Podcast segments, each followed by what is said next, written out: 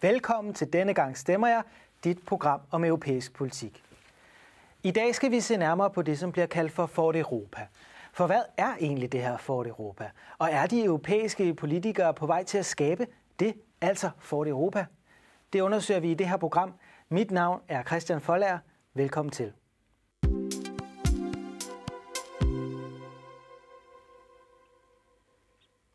Og også velkommen til mine to gæster. Michael Jalving, historiker og skribent ved Jyllandsposten. Og øh, Adam Holm, også historiker, tidligere vært på Deadline på DR og nu skribent på flere medier. Jeg har inviteret jer herind, fordi I er nogle af dem, som har en stemme i debatten om Europa, og I er begge historikere, ligesom jeg selv. Og når vi skal forstå det her begreb om Fort Europa, så må vi også prøve at se det i et større historisk perspektiv. Det er i hvert fald tanken med det her program. I 2015 der blev EU ramt af en migrationskrise. Og nu står vi over for et afgørende valg til Europaparlamentet, og siden har EU taget mange initiativer til at prøve at få styr på grænserne og på migrationen. Mange snakker om, at vi skal bygge et Fort Europa, Michael. Især nogle af de indvandringskritiske partier, som har haft stor fremgang de sidste år. Det er lidt uklart, hvad Fort Europa egentlig er. Hvad tænker du der? Jamen, det er jo et gammelt begreb, som har cirkuleret i mange forskellige kredse de sidste 15, 20, 30 år, øh, og dukket op igen, selv hos en tidligere supereuropæer som Uffe Østergaard, der har skrevet en bog om Europa og viser og, og mener nu i dag, altså at det eneste svar Europa har, det er at stå sammen om at beskytte sig mod øh, man sige, de geopolitiske kræfter udefra. Og det er jo ikke kun den arabiske verden og migrationen, det er sandelig også Kina og øh, altså Fjernøsten og øh, øh Sydamerika osv., osv. Som, som jo, øh, hvis, hvis øh, nye magt og økonomiske potentiale peger på, at verden er ikke længere ledet af Vesten, som den var i mange år efter 2. verdenskrig. Øh, verden er øh, multipolær, altså der er mange forskellige poler, og der er mange forskellige magter derude, som øh, strides og kappes om øh, dominans og, og, og magtpolitik osv. osv. Og øh, hele den her diskussion om Fort Europa skriver sig jo ind i den nye kontekst, nemlig at Europa er svækket geopolitisk, fordi at øh, magten er spredt ud over et større område. Og øh, de fleste mennesker bor faktisk uden for Europa, ikke i Europa. Jeg, jeg, jeg bliver altid lidt urolig, når, når vi... Øh, jeg, jeg er helt enig i Michaels udlægning, men jeg bliver altid urolig, når vi taler om Fort Europa. Og det, og det er især nu indledt du også med at sige, Christian, at vi er tre historikere, der sidder her. Altså, øh, det oprindelige begreb Festung og Europa øh, stammer fra, fra begyndelsen af 40'erne og er altså en, en frase, som øh, man fandt på i propagandaministeriet i Berlin under Josef Goebbels, og, øh, og, og I nikker, for det ved I selvfølgelig godt, men, men det er, og, og det har ingen relevans i øvrigt i forhold til den diskussion, vi har om EU og et fort Europa, men der er alligevel, og det er der, vi hen, der er alligevel noget i, i klangen af det her fort, hvor man har øh, forskanset sig og, og har øh, øh, på en måde lagt pigtråd og, og, og løbegrave og, og så videre omkring sit, sit bosted, som, som bekymrer mig. Og det er selvfølgelig, fordi jeg har en, en tilgang, der hedder, og den er idealistisk, at der bør være en åbenhed.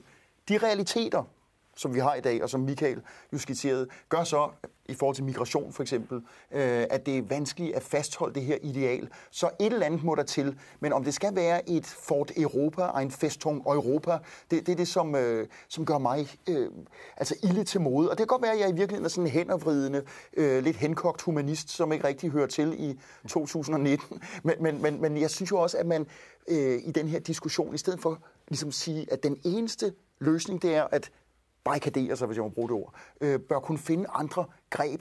Jeg er ikke politiker, så jeg ved ikke hvilke. Øh, så, så min frustration, øh, det er derfor, det ligesom vælter ud af mig, det er, at, at jeg forstår, hvorfor at vi må have en, øh, en beskyttelse af de ydre grænser. Øh, men, men selve begrebet og, og det, der kommer til at knytte sig til, finder jeg uheldigt. Ja, Michael, øh, det, det er der måske mange, som kan genkende. Mm-hmm. Nu fik du ikke sagt helt klart, hvad det er. Altså, det Uffe Østergaard snakkede om, det var jo pigtråd, politi, mm-hmm. øh, måske endda militær, som også endda skulle skyde, hvis der er nogen, der prøver at krydse grænsen. Mm-hmm. Er det det, vi skal forstå ved Fort Europa, altså sådan rent fysisk? En mur, øh, ligesom noget af det, Trump snakker om? Eller er det en, en anden type lovgivning, eller er det måske i virkeligheden en helt anden mentalitet og en helt anden selvforståelse? Det er vel nok øh, i virkeligheden det alt sammen. Altså, det er jo et gammelt begreb, men det bliver forstået og fortolket på ny, og vi er kun lige begyndt på det. Altså, øh, Østergaards bog kom øh, sidste efterår, øh, og jeg selv øh, har ikke været i den debat ret meget længere. lige præcis med det, med det begreb Fort Europa. Men Fort Europa springer vel op nu, fordi flere og flere mennesker kan se, at EU ikke lykkes med at formulere en politik og en praksis, som gør tilstrækkeligt mange europæere øh, trygge. Altså, øh, EU har gjort nogle ting. De har lavet en aftale med Tyrkiet, de har lavet en aftale med, med Grækenland og øh, Østeuropa øh, er jo i øvrigt, som jeg ved, vi skal snakke om lidt senere, også øh, gået i gang med deres egne initiativer i forhold til at stanse folkevandringen sydfra. Så det her begreb, som går tilbage til, ja, til Berlin anno øh, 1941, er jo, blevet, er jo dukket op igen, øh, ulykkeligvis. Altså, det er jo ikke nogen af os, der synes, det er specielt fedt. Altså, det tror jeg, det tror jeg er tydeligt for enhver øh, det er dukket op nu, fordi at man ser, at, at EU har svært ved at håndtere problemerne. I virkeligheden øh, altid er i, i, i defensiven. EU gør kun det, som EU tror medlemslandene er ude efter, og befolkningerne er ude efter. Og på den måde kan, de ikke, kan, de ikke form, kan EU ikke formulere en, en proaktiv politik, og det er, det er en del af komplekset her, tror jeg. Michael, du og jeg, vi kommer ikke i slagsmål, fordi et eller andet sted, så tror jeg, vi er ret enige om, at, at der er behov for, øh, jeg mener, vi har lige hørt Emmanuel Macron, Frankrigs præsident, tale om nødvendigheden af at beskytte de ydre grænser, lovreguleret på en anden måde. Han satte ikke så konkrete billeder på, som du sikrer til, Christian, med, skal det være pigtråd, øh, glammende hunde, øh, patruljebåde med maskinpistoler, hvad, hvad skal det egentlig være? Øh, men der skal en lovregulering til at de ydre grænser. Det er alle enige om, mere eller mindre. Øh, jeg vil så sige, Altså, vi kan tale idealer, vi kan tale, øh, han har sagt, øh, teori, men så er der også noget praksis, og for min egen del fik jeg altså øh, lidt et... Øh, en ubehagelig oplevelse for tre år siden, hvor jeg var i det nordlige Marokko i en af de spanske enklaver, øh, Sota, øh, som ligger ud til øh, Middelhavskysten. Og det er et meget konkret billede på, hvad Fort Europa er. Altså det er, det er faktisk, øh, for nu bare at gentage mig selv, det er pigtråd, glammende hunde, maskinpistolbevæbnede vagter, endda pigtråd i tre lag, og altså en sikkerhedsmur, som, som øh, altså det kræver en, øh, en topatlet bare halvvejs at forcere. Og jeg tænker, okay, det er sådan, vi beskytter øh, territoriet. Nu, nu er Spanien selvfølgelig et af de øh, mest udsatte lande i forhold til illegal immigration, så de må, må gribe til de forhåndværende søms principper, men, men det, er, øh, det, det, det, er, det er et voldsomt syn, og, og noget, som, det er derfor, jeg indledte med at tale om det idealistiske, som strider imod min forestilling om, og jeg tror mange andres forestilling om, hvordan Europa egentlig tager vare på sig selv. Fordi at tage vare på sig selv handler ikke kun om at beskytte territoriet, det handler også om at fastholde nogle, ja, det lyder gammeldags, men nogle værdier om, øh, om åbenhed, øh, liberalitet, humanitet på en måde. Det, det er meget slidte fraser, og det er noget, som folk øh, brækker sig halvvejs over, når man siger højt. Men jeg synes, man bliver nødt til at have det med stadigvæk. Ja, og noget af det, der er sket, det er jo, at man faktisk har prøvet at styrke de her ydre grænser, og styrke ydre grænseværn, Frontex, og meget af det er vel et eller andet sted lykkedes, også den her aftale med Tyrkiet om, at de skal tage afviste øh, migranter tilbage. Øh, sidste år kom der ca. 135.000. I 2015 kom der over en million til Europa. Mm. Har vi så fået det her Fort Europa nu, Michael, eller er der noget, der mangler? Ja, altså vi har taget de første skridt, eller vi siger, hvem er vi? Altså der er nogle mennesker i EU, der på en eller anden måde har gjort nogle ting, øh, som forekommer øh, uigennemskuelige for de fleste af os. Vi jagter, altså EU faktisk handler, uden vi på øh, egentlig ret og, ret og vis har, har bedt dem om at gøre det. EU har fået sin egen... Øh, udenrigspolitik. Øh, det var måske også meningen med EU, hvad ved jeg? En slags men, udenrigspolitik. En slags udenrigspolitik. Så de er jo lidt i gang, men det er jo alt sammen i skyggen. Mm. Og det er jo ikke, EU er jo ikke ude efter presse eller mediedækning af det her. Når du tager ned og besøger Ceuta, så huer det jo ikke må sige, EU's propagandaafdeling. Altså, de er jo ikke interesseret i at fortælle den her historie, fordi det er ikke nogen rar historie, det er ikke nogen succeshistorie. Det er nemlig en historie, som er øh, dyppet i realisme og tjære og pragmatik og de forhåndeværende søms, sømsprincipper. Ikke? Øh, men øh, altså, hvad skal EU næsten gøre? Øh, vi er vel i virkeligheden kun lige begyndt på det her, det var det egentlig det, jeg ville starte med at sige. Altså, øh, vi, hele folkevandringen er, har vi jo ikke set toppe. Du nævnte nogle tal, ja ja, men altså det her, alt andet lige, så vil folkevandringen fortsætte. Der findes millioner 100 øh, millioner af mennesker i Afrika, som gerne vil, vil, øh, vil, vil emigrere. Der findes øh, millioner af mennesker alle mulige steder hele, på hele, hele kloden, der gerne vil til Europa. Et eller andet sted er Europa jo en dundrende succes. Vi er en magnet på en hel masse, for en hel masse mennesker. Øhm, de drømmer om mælk og honning, som flyder af gaderne. Det gør det som bekendt ikke. Min bil holder lige herude og får sikkert en, en, en, en parkeringsbøde i det øjeblik, kommer jeg i tanke om, for jeg har ikke fået sat skiven. så Øh, det vil sige, det er, det er jo egentlig kun begyndt. Vi, har kun, vi ser kun på de første spæde øh, bevægelser og, og, og, og øh, troppebevægelser i det politiske også. Så det er, mm, altså Fort Europa er jo, er jo, det er jo noget, vi taler om, fordi det er noget, vi frygter, og fordi der er noget, der vi kan være på vej ind i, men som måske også er nødvendigt. Michael, hvis du føler dig som et offer, fordi du om lidt får en parkeringsbøde, ja. så, så kan du søge syg i Sverige. Det er plads. Nej, men, men, men øh, Michael peger jo på noget, noget rigtigt, når, når, når du ligesom, øh, Christian, øh, vil have defineret, hvad Fort Europa er, og hvor, hvor langt det øh, skal strække sig i hvilken form, øh, så er virkeligheden jo den, at der er en demografisk udvikling i Nordafrika, i ja, det hele taget på det afrikanske kontinent og i Mellemøsten, som er, er, er meget hæftig. Øh, og de fremskrivninger, som øh, eksempelvis FN's kontor for befolkningsudvikling øh, er kommet med, vidner om, at vi inden ganske længe, øh, eller altså vi, det vil sige verdenssamfundet, vil, vil have sådan et pres på de indre grænser, øh, ikke mindst i Nordafrika, at nærmeste destination er det her kontinent, som uanset at det i en geopolitisk sammenhæng har tabt øh, vingefang, mm. stadigvæk øh, er meget attraktiv kvæg sin materielle og sociale øh, tilbud. Så øh, presset på de ydre grænser øh, var måske stærkt i 2015, men skal man stole på, hvad så mange skriver, nu har I nævnt Uffe Østergaard, man kunne også tage Per Stig Møllers øh, meget fine lille bog, De fire isbjerge, øh, hvor han refererer en række tal. Så man skal stole på nogle af de kilder, så har vi end ikke set begyndelsen til det værste. Øh, så, så der er grund til at tage den her diskussion, og det er også derfor, altså, at jeg synes Macron, som øh, man vel ikke kan kalde en strammer i særlig mange sammenhænge, øh, han, han er værd at citere, når han siger, der er ingen vej udenom en lovreguleret kontrol med de ydre grænser. Fordi øh, ellers så har vi et kontinent i krise, større krise mange af dem, der har øh, den her humanistiske position, som du også øh, sværger en eller anden form for troskab til, øh, Adam, de var jo meget hårde i deres kritik af Viktor Orbán tilbage i 2015, da han rejste det, som jo er EU's ydre grænse mod eksempelvis Serbien. Siden er der jo kommet grænser, også internt i Europa, noget vi ellers havde svoret, at vi skulle lægge afstand til, og det skulle tilhøre fortiden. Har tiden vist, at Viktor Orbán på den måde havde ret? Det er jo det, man kalder et godt spørgsmål, når man forsøger at vinde tid og trække lidt luft.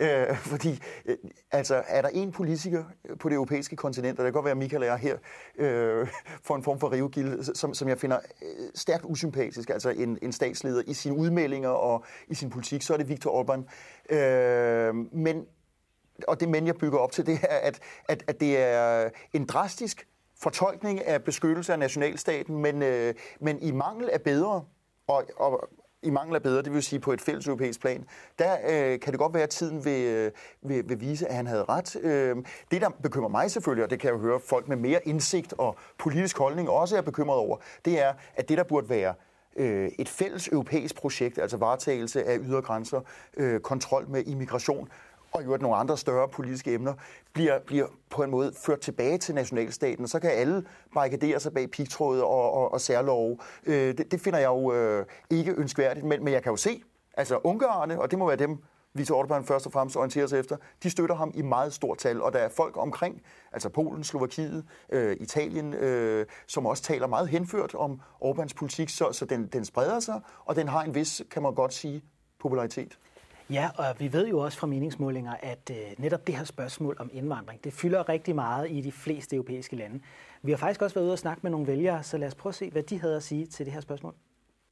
Den her gang, der vil jeg stemme for, øh, for flygtninge. Den gang stemmer jeg for ikke at være bange for alt det, der ikke er dansk. For at vi kan øh, få, få løst den her udfordring på bedste måde sammen i Europa. Alt det med flygtningekvoter har jo fyldt rigtig meget. Der synes jeg, EU har fejlet ret stort. Vi skal jo sørge for, at de har ordentlige øh, vilkår. Der kan EU jo være en, en god medspiller. Italien ret alene, blandt andet Grækenland også, øh, fordi resten af EU ikke har været med til at tage deres slæb. Det burde man jo selvfølgelig have, have lavet nogle bedre planer for. Hvor meget kan vi rumme i Danmark? Hvad kan vi integrere i Danmark? Og jeg glæder mig over alt hver, der kan vi integreres i Danmark. Det gør jeg virkelig. Og jeg synes, der er rigtig mange, der har brug for hjælp. Og jeg vil da ønske, at vi kunne hjælpe dem alle sammen. Men jeg synes, det er meget vigtigt, at vores eget land også fungerer samtidig med.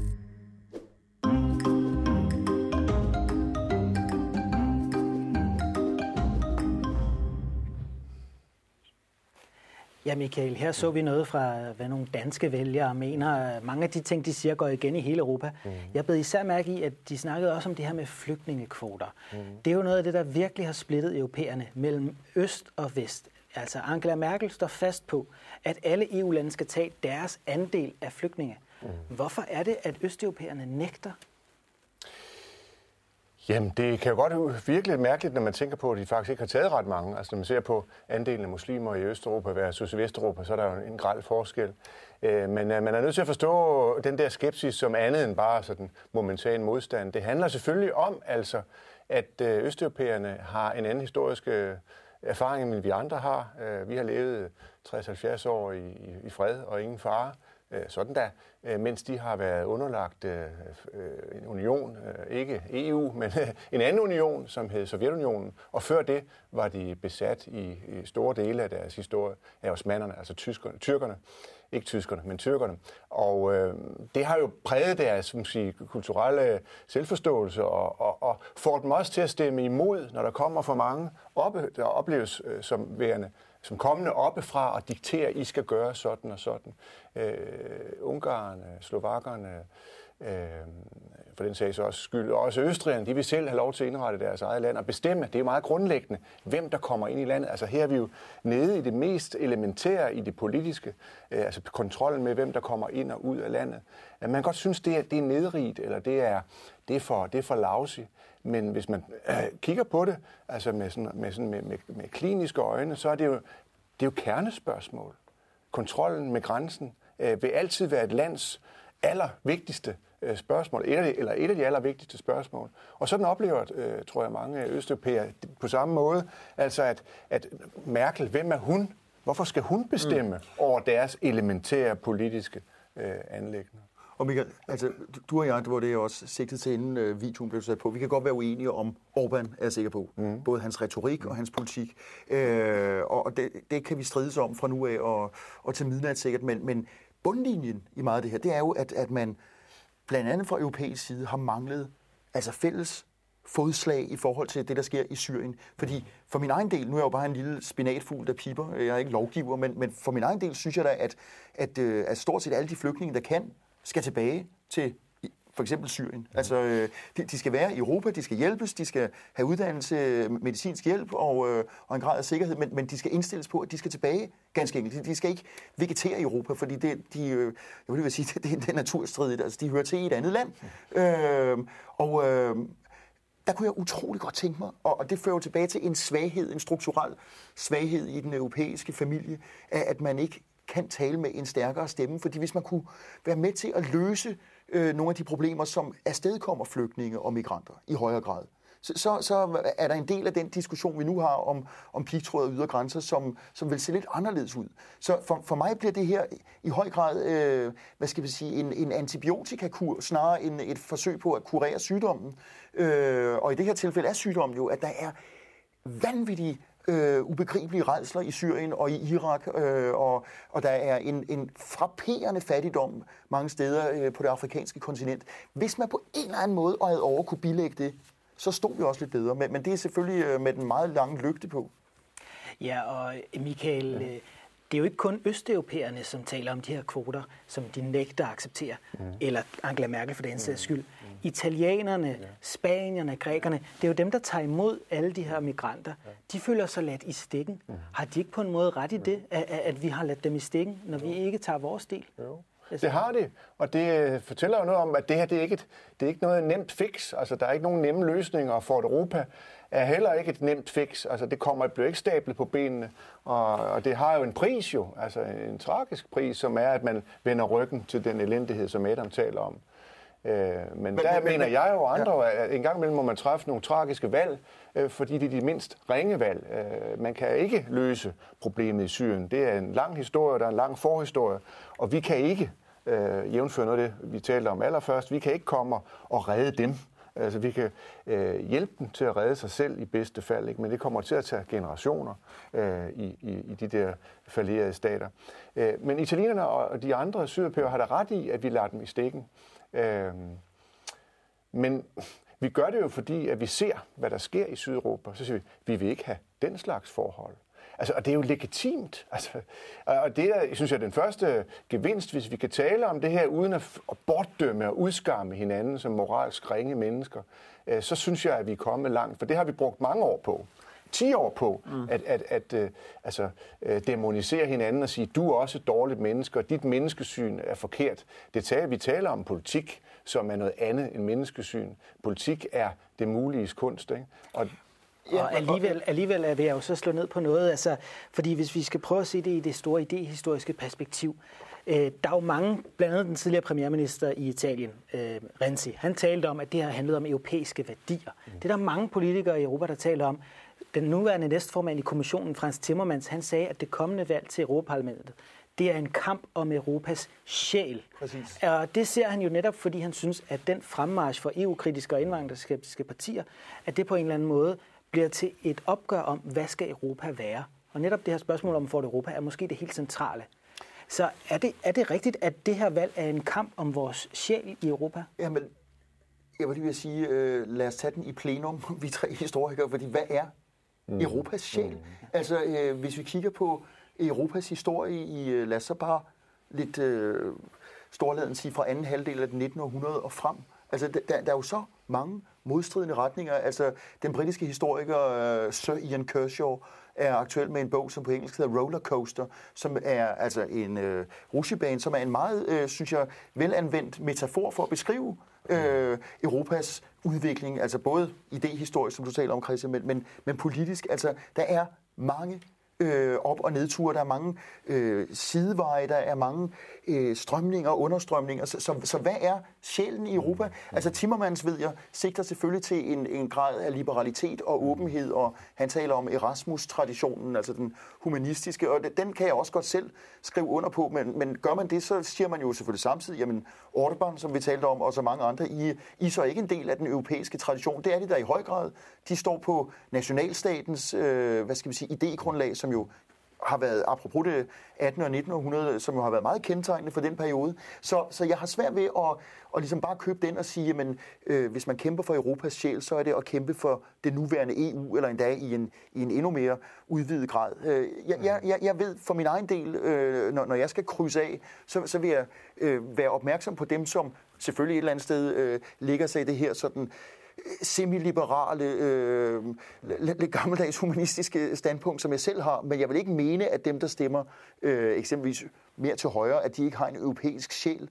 Øh, så, så den har jeg det meget svært med. Undskyld, det bliver lidt på den ene på den anden side. Nej, jeg, jeg tror heller ikke, han mente, at det var fordi, der ikke er en sjæl, men netop hvad sjælen, altså hvad er essensen af mm. Europa? Er det, er det, når man taler om det, og det vil mange på højrefløjen måske også føle, at det er et afgørende valg. Mm. Altså, at det er en kamp om Europas sjæl. Ja, det er det, er, er, er, er det, det er sjælen, ikke? Og der holder jeg altså med Adams øh, udlægning her, det kompliceret. Det er, det er lægge mærke til, at Europas sjæl er kun liberal for de liberale. Ja. Altså Timmermans er, er en liberal politiker af, af den vanlige støbning, som vi har set de sidste 30 år. Øh, og især efter, efter murens fald og Sovjetunionens opløsning og alt det der. Øh, men øh, altså, øh, hvad er Europa? Hvad var det, der gjorde Europa til en stor succes? Hvad, hvorfor er det, folk gerne vil hertil? Det er, at vi har skabt en, øh, en, øh, en velstand og en frihed og en dominans, kan du også sige. Altså, det kan man forstå både positivt og negativt. Men en førerrolle i verden i, gennem flere hundrede år. Og hvad var det, der skabte det?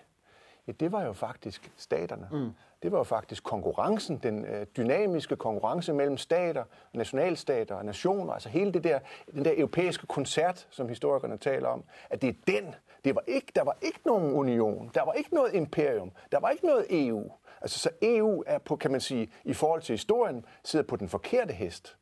De forsøger at skabe en samhørighed, som aldrig har været der. Øh, og de liberale vil have en liberalitet, som er helt ny.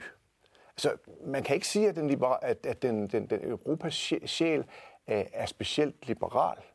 Altså, der har været en vekselvirkning og en, og en, Jamen, en, en, en, en idékonkurrence mellem det konservative, eller det reaktionære, vil nogen kalde, og det, det liberale eller det progressive. Altså, den, den der strid har jo, har jo, har jo baseret i flere hundrede år. Nu vågner de to gamle historikere. Ja.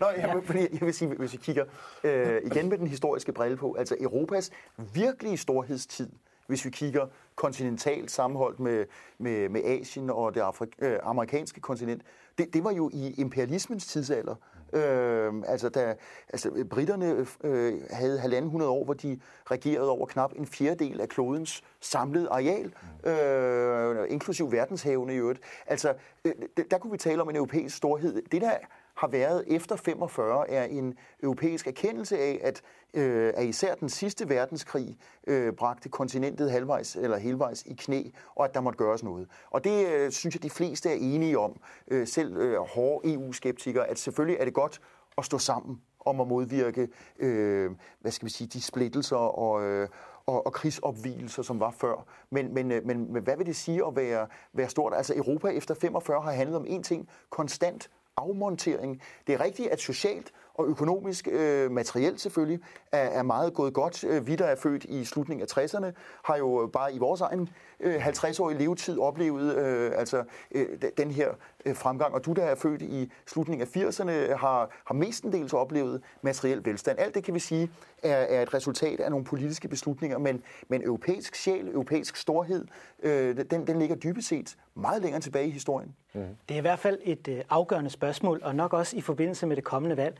Jeg vil sige tak til dig, øh, Michael Jalving, og tak til dig, Adam Holm, for at komme her i dag og gøre os klogere. Forhåbentlig kan seerne også tale med om det derhjemme. Og til seerne vil vi også sige tak for, at I så med. Vi håber, at vi ses i næste uge.